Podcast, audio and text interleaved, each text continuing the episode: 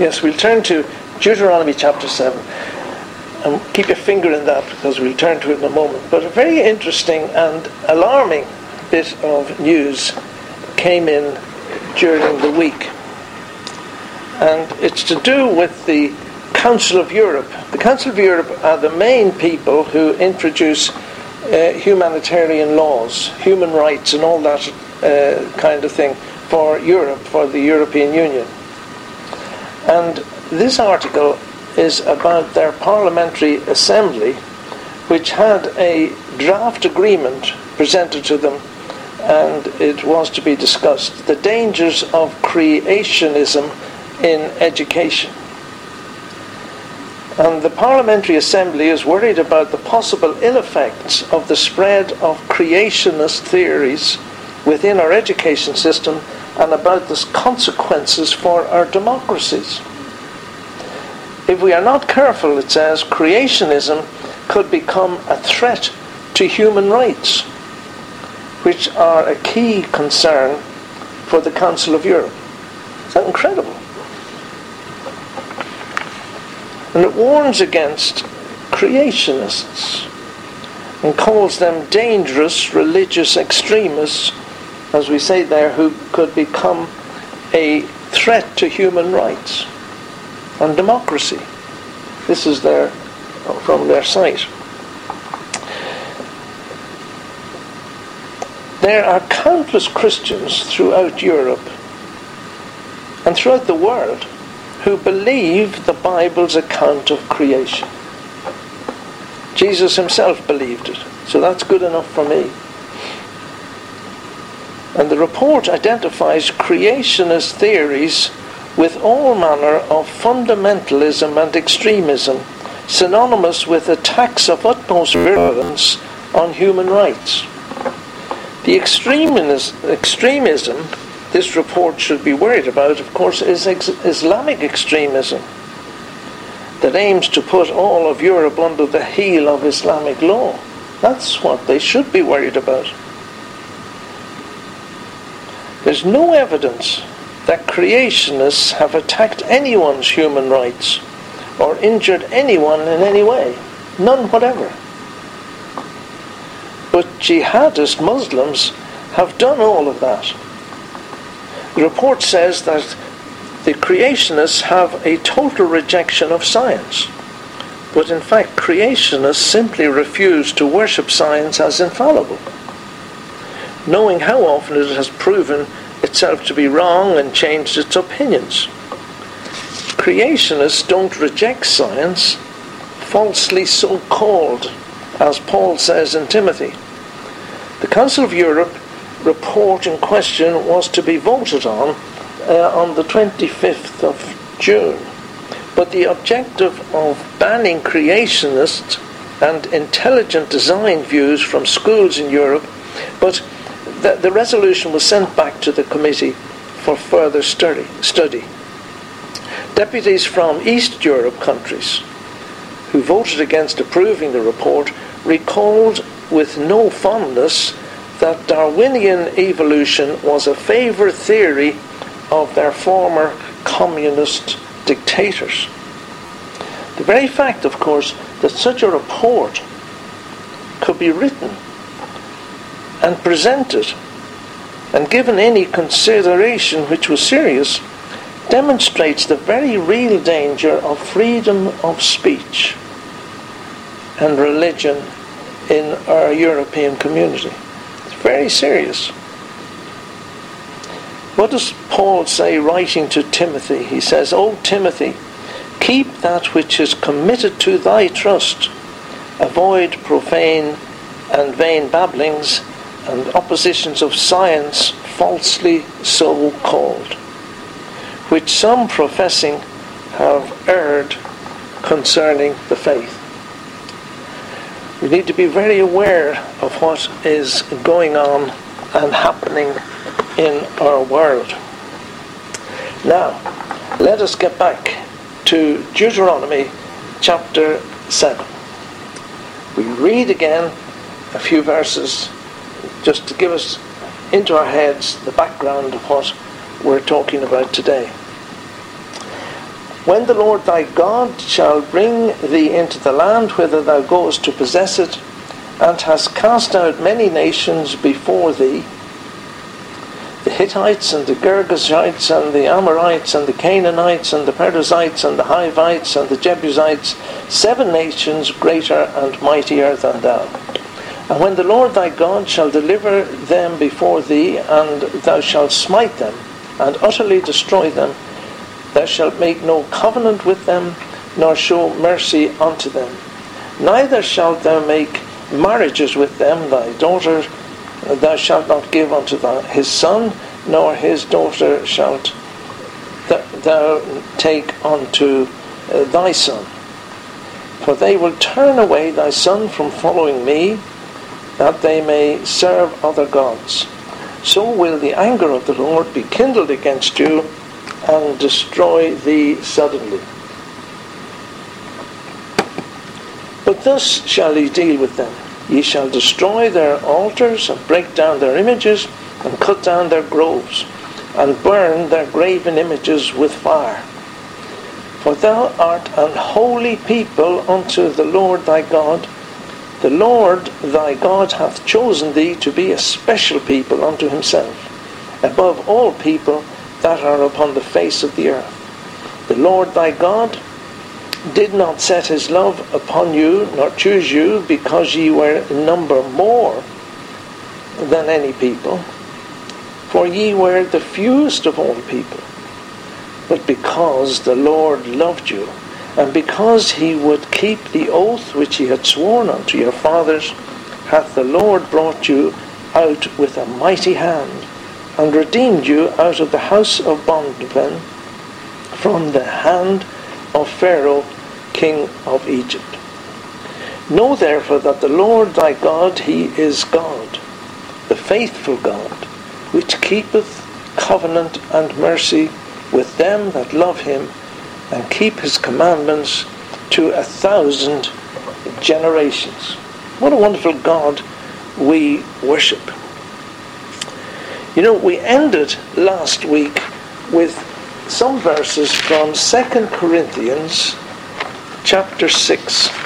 2 Corinthians chapter 6. And we read verses 14 to 18. Now, these verses here in Corinthians are very similar to the type of things God was saying to the Israelites when they were going into the promised land. That was to the Jewish people. This is Paul and God speaking to you and me through Paul in the New Testament. And we ended with these verses last week, and I just wanted to go back over them and say something which I didn't have time to say, despite the length we spoke last week. Uh, I didn't have time to just go into it. So I just want to read those verses again, and we'll read them just from the authorized version. 2 Corinthians 6 and from verse 14.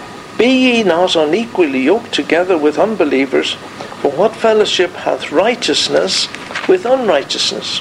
And what communion hath light with darkness? And what concord hath Christ with Belial? Another name for Satan, the devil. Or what part hath he that believeth with an infidel? And what agreement hath the temple of God with idols?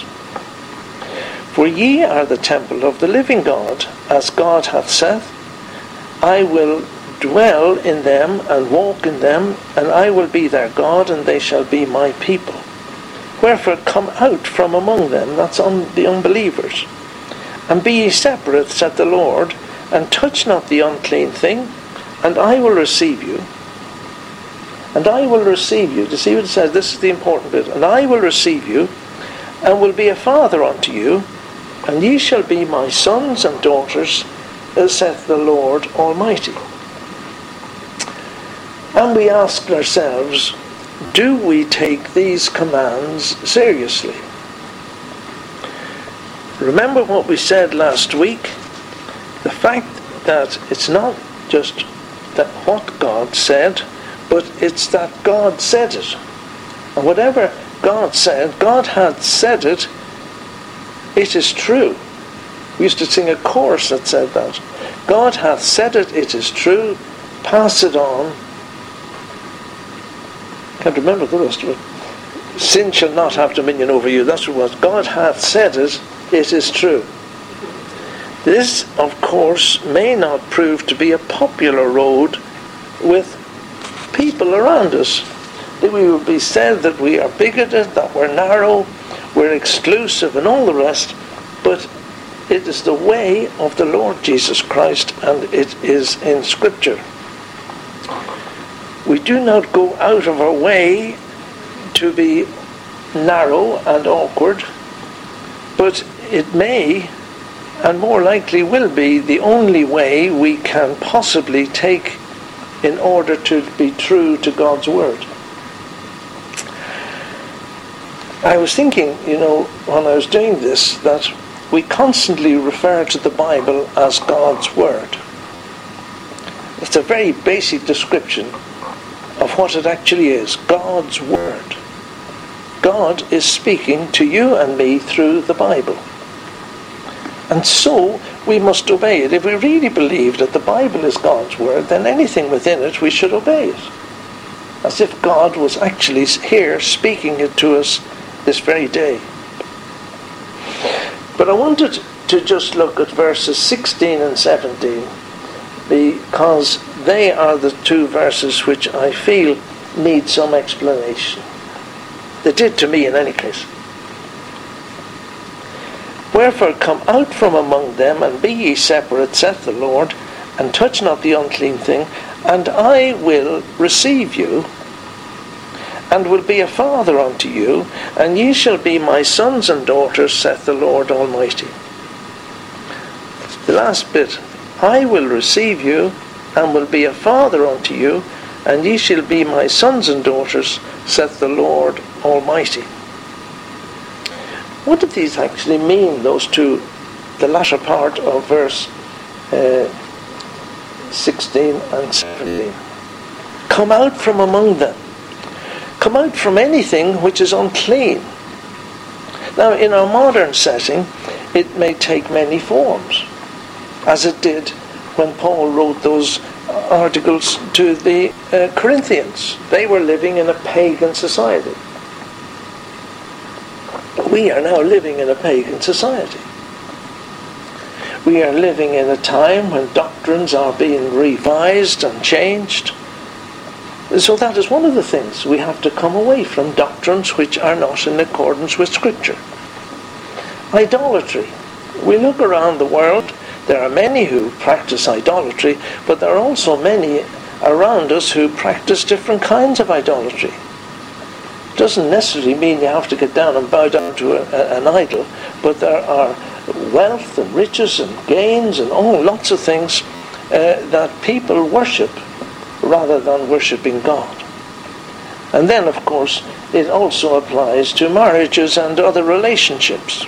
Come out from among those marriages, as the Israelites had to do in, in, in Deuteronomy, because if they get involved in marriages with people of different doctrines and faiths, they were going to turn away from God. The same today. That is one of the, the main causes of Christians going away from the Lord is usually with marriages or other relationships. You know the type of thing I mean, and that to which I'm referring. And if it applies to me, it applies to you, God will point out that to you, and we then should act on that and come away from those things which God would not have us do. And then it says, If ye come out, if ye obey those scriptures, then I will receive you and will be a father to you. But people may well ask when they read those verses, but those Christians may say, but surely I was made a child of God when I accepted Christ as my Saviour. I became a Christian when I asked the Lord Jesus to come into my heart. What does it then mean? I will receive you and will be a father to you. He already is our father, is he not? The word clearly says so. You may quote Galatians 3:26, "For we ye are all the children of God by faith in Christ Jesus." Another one, First uh, John 1:12, "As many as received him, to them gave he power to become the children of God." even to them that believe on his name, which were born not of blood, nor of the will of the flesh, nor of the will of man, but of God. Born into the family of God by a work of the Holy Spirit of God. Jesus said to Nicodemus, That which is born of the flesh is flesh, but that which is born of the Spirit is spirit. James 1:18 of his own will begat he us with the word of truth. You know, in our natural birth, it occurred without any work on my part. I had nothing to do with my birth. And so, in our spiritual birth, it is all of God, all of the Spirit of God not of works, lest any man should boast. By grace are ye saved through faith. It is the gift of God, not of yourselves, not of works, lest any man should boast. For we are his workmanship. He has given us new life in Jesus Christ. We are his workmanship created in Christ Jesus. We are children of God. So, what does it mean that if I separate myself from any uncleanness, that God will receive me and be a father to me. Think what Paul is talking about here is identification with God. And more importantly, God's identification with us in this world. I was thinking about this and how could we get round to explaining it? And I was thinking, take a family, take a father who has two sons. The father is an upright citizen, honest, pleasant, charitable, everything that a, a good citizen should be. One of his sons lived an exemplary life and followed the lifestyle as taught by his father. The other son lived a life of self will and rebelliousness. So we had the father with these two sons. Both were children of the father. One was rebellious. Perhaps the father was ashamed of many of the things he did. The other followed in his father's footsteps. The father was proud of him and was not ashamed that his good name was linked with his son in the town. Speaking of the son, people would say he was his father's son, meaning he lived and acted as his father lived and as his father desired. You can see the difference. There are Christians who have accepted Christ as their Saviour, but they are living a life which is perhaps self centered. But then there are those who have totally committed themselves. Both are children of God, but God is proud of the people who are living close to Him. Like that son, people can look at that person and say, he's that man is his father's son. He's doing the will of God in his life. We should seek to live and obey God in a manner worthy of him. And you know, then and then only will God publicly acknowledge those who by faith and grace seek to walk as Jesus walked, by walking in the shoes of Jesus, in his footsteps. You know, how often we see little kids walking down the street with their father. And the little kid is walking beside his father and he just walks in the same way. Quite remarkable sometimes how, how similar little kids walk like their fathers. And you say, he just walks exactly like his father. And so should we walk like Jesus. As he walked through this earth, we should walk the same way. Now, what was the object of Jesus when he came into the world?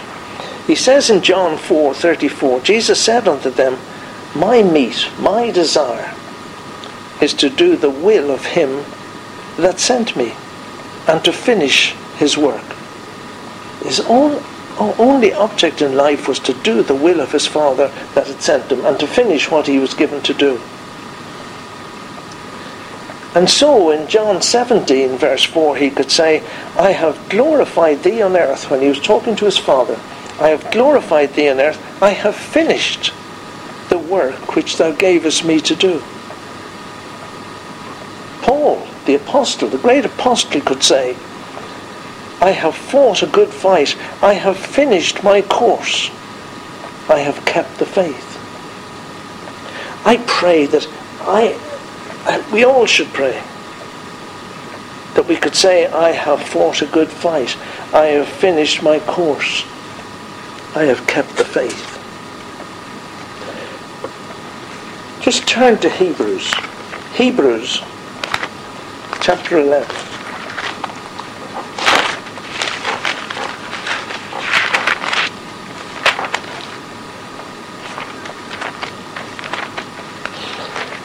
Hebrews 11 and verse 14.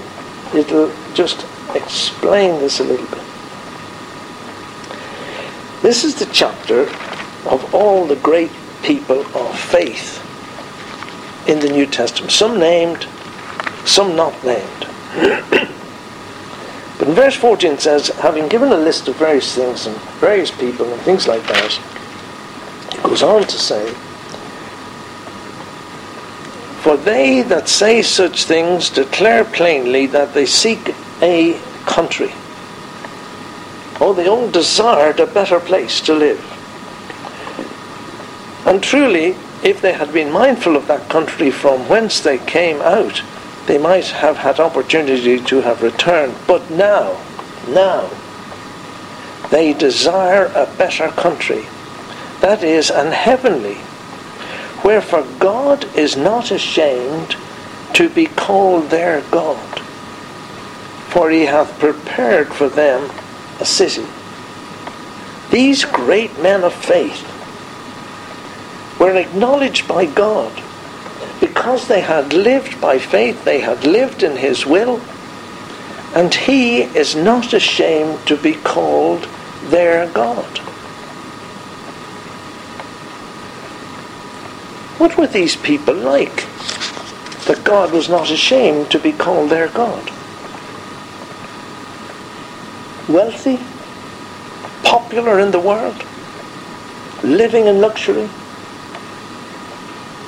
Having the idols of luxury and self-will, living lives as do many of our modern evangelists, cohorting with the world's elite, cohorting with the world's elite, popular with all the politicians. These people with whom God was associated, acknowledged and wasn't ashamed of. Here's what it says they were those who were tortured, not accepting deliverance that they might obtain a better resurrection, and others had trial of cruel mockings and scourgings, yea, moreover, of bonds and imprisonments.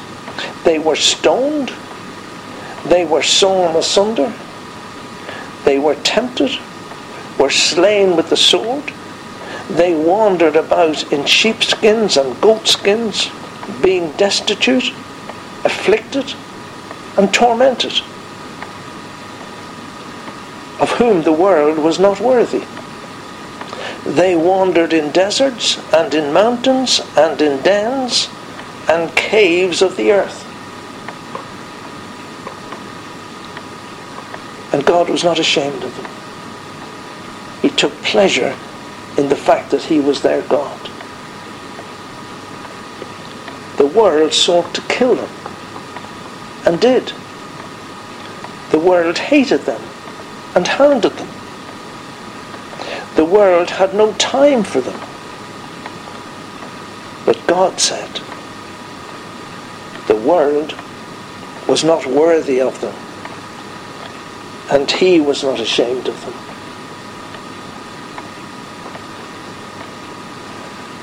Going back to Deuteronomy,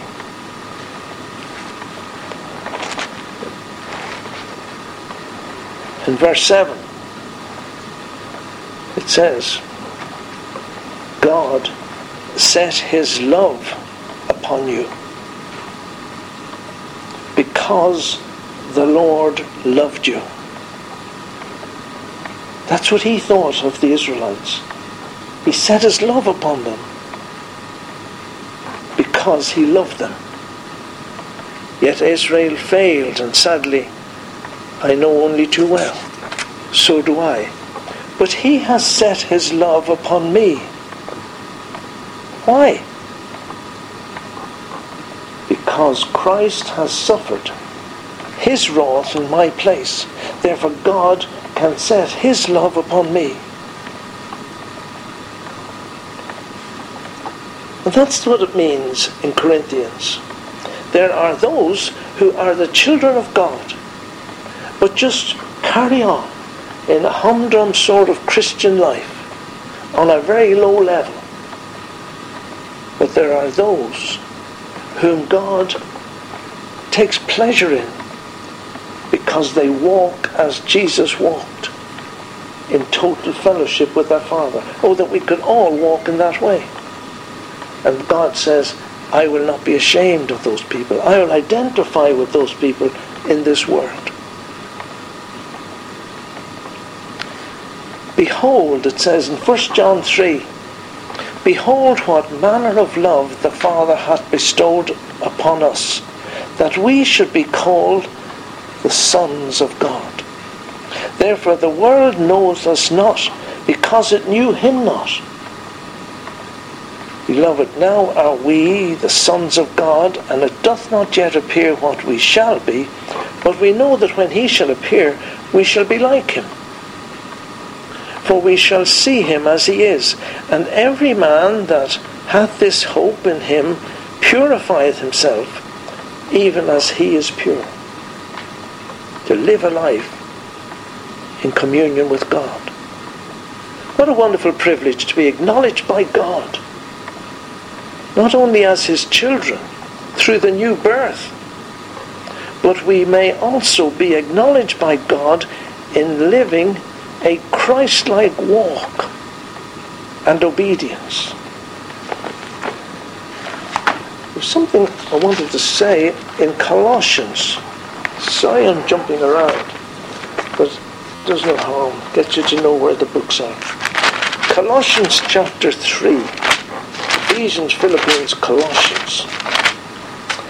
Chapter 1. Chapter 1.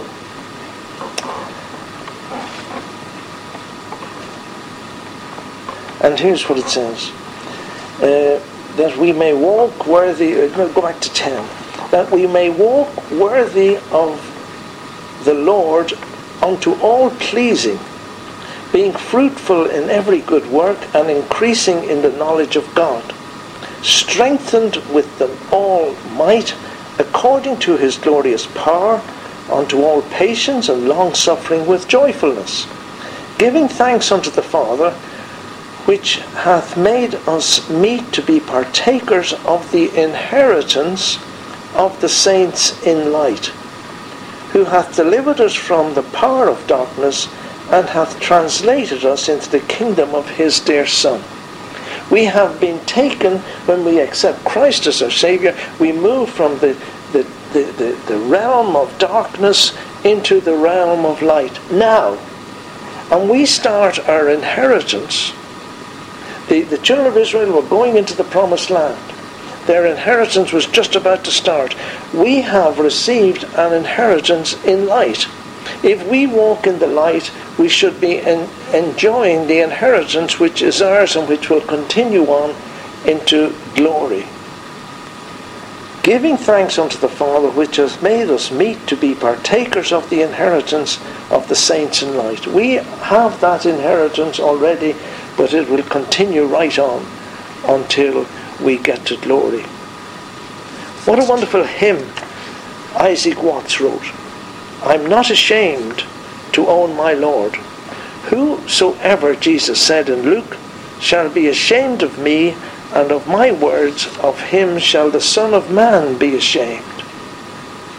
And so he wrote this hymn in, in, in, in the, in the six, late 1600s. I'm not ashamed to own my Lord or to defend his cause. Maintain the honour of his word, the glory of his cross. Jesus, my God, I know his name.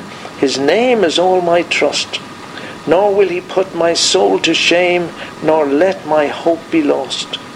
Firm as his throne his promise stands, and he can well secure what I've committed to his hands till the decisive hour. Then will he own my worthless name before his Father's face, and in the New Jerusalem appoint my soul a place. Amen.